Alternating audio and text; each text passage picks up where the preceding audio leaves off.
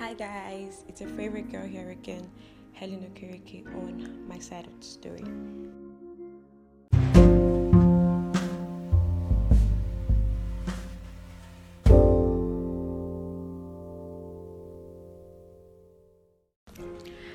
Hi guys, welcome back. How have you all been? Hope you've been good. Hope you've been doing great. I heard we are finally going back to school, so that's like great news. Well, not so great, but it's great. I don't even know what I mean. so, this week, or is it past week, what has been trending has been the whole Stingy Men Association, Lavish Men Association, Stingy Men Association, and all of that. And I have like a couple of things to say about that.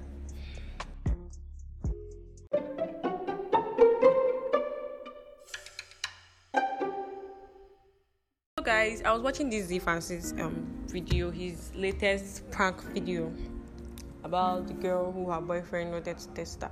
I don't know what people and all this testing. You know why she test me because I'm going to fail that test. Anyways, the guy wanted to test her to know whether she's down for him and all of that. So he apparently they wanted to put this whole fifteen thousand dollar fraud on her. Not fifteen thousand naira, fifteen thousand dollar fraud.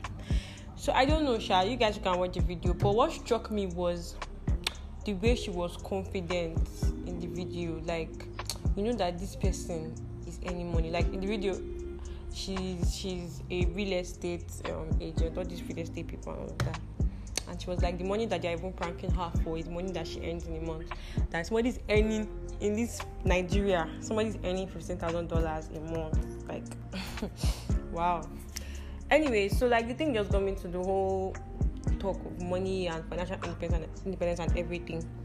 And normally we know that guys normally are expected to be financially independent. If you're a broke guy it's very very hard for you to find somebody that will love you and stay with you. But as a girl you can be broke. You can be a broke girl. You go out and come back. So you might still have money in your account like more than people that are even working.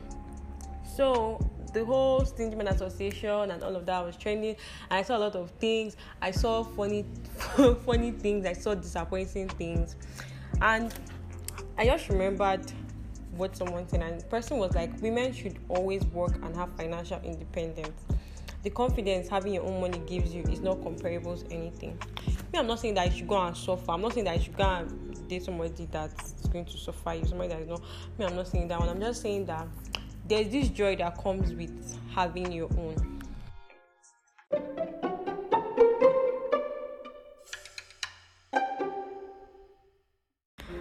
So I'm not saying that only women should have money. Self-sufficiency is important for everyone, both men and women. But I feel like as a woman, having your own prevents a lot of disrespect. Many people are in situations that they don't want to be in because of maybe finances. Like most of these blogs that I follow, like Juro, like maybe a couple of other blogs, when people bring their problems, them especially women, oh I caught my husband cheating, or oh my husband beats me up, my husband does this, he doesn't respect me. And most times it's followed with I can't leave because I don't have a source of income, or I can't leave because he's the one who gives me money. How am I going to take care of my children? Or my boyfriend beats me, but I can't leave him because he gives me 700k every month, that kind of thing. Now, imagine if you are self reliant, imagine if you have your own.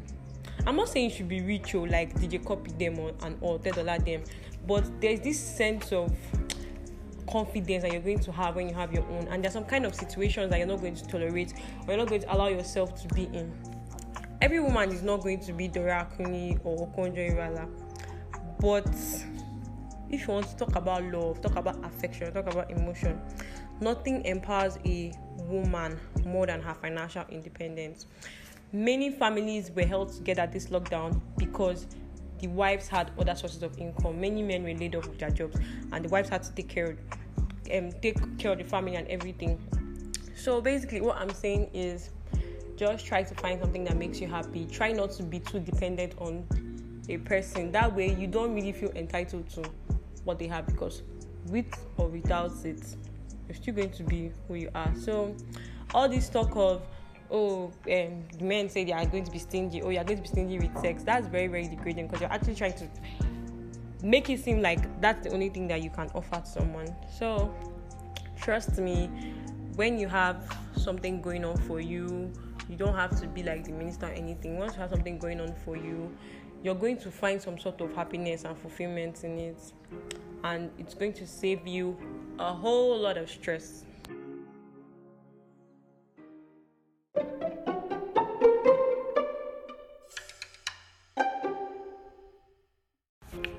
Nobody wants a parasite, and that's just truth.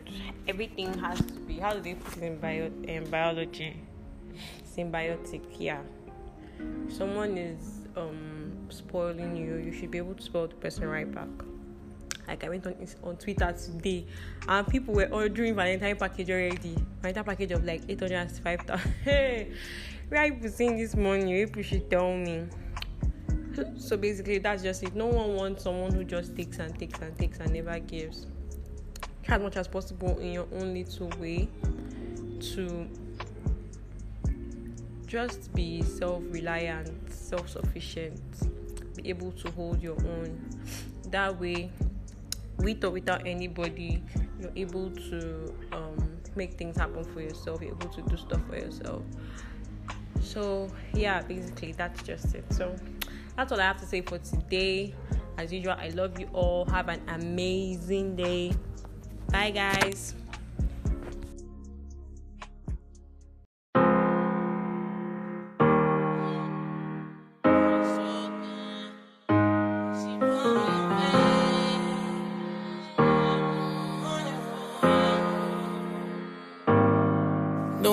Kiss me when I'm stroking deep inside of it, I swear you ride it so.